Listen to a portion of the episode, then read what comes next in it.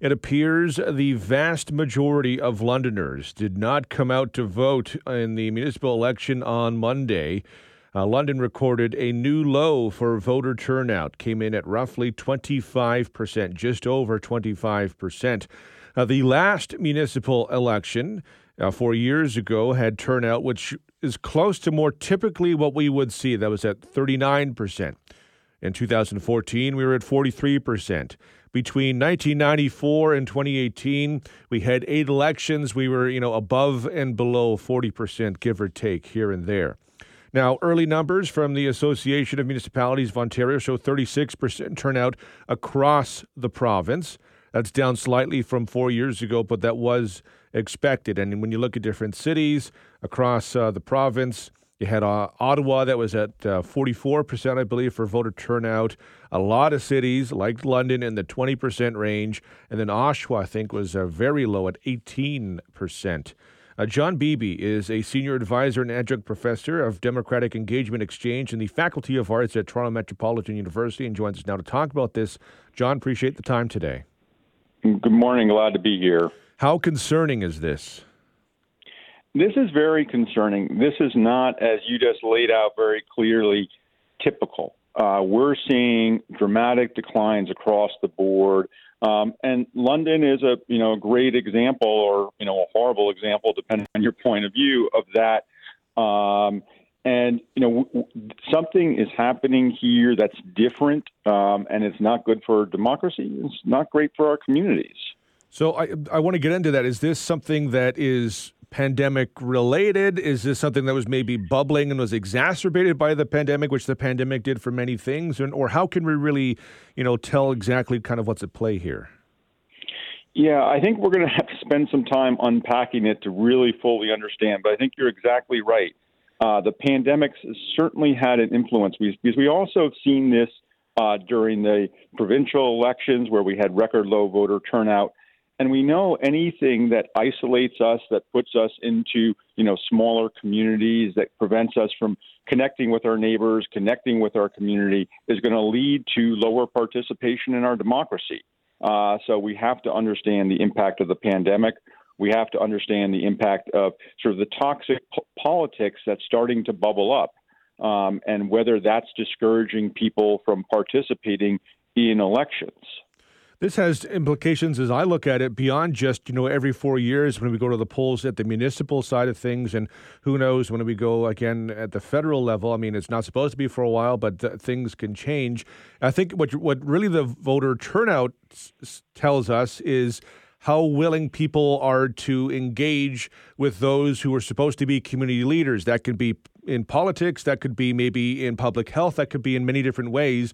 And if it's this low right now, I think it would manifest itself in other areas of the public discourse. Yeah, no, that's exactly right. Because, of course, you know, democracy isn't just about what we do every four years in elections, as important as that is, but it's how we engage on an ongoing basis.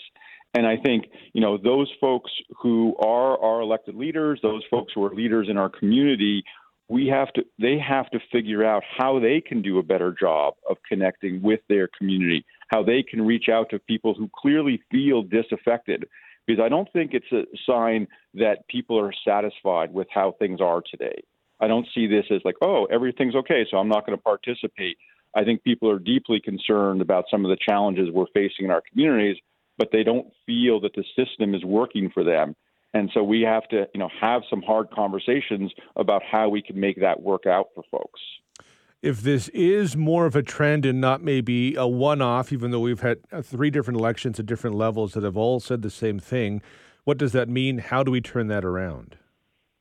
Yeah, I mean, I think it's exactly what we were just talking about. It's a job for all of us. It's a job for our civic organizations. It's our United Ways. It's our YMCA's you know, libraries are increasingly stepping up, but we have to invest in our democracy, um, just like we invest in our public health system, just like we invest in our roads and transportation. We have to invest in our democracy because it's not just going to happen by itself. It's something we have to do intentionally. And you know, the work I do with the exchange here, we work with these community organizations to provide them, you know, tools and resources to help them engage their community because they're dedicated to making sure people have a voice in these decisions, but we need to find best practices to make that work for everyone.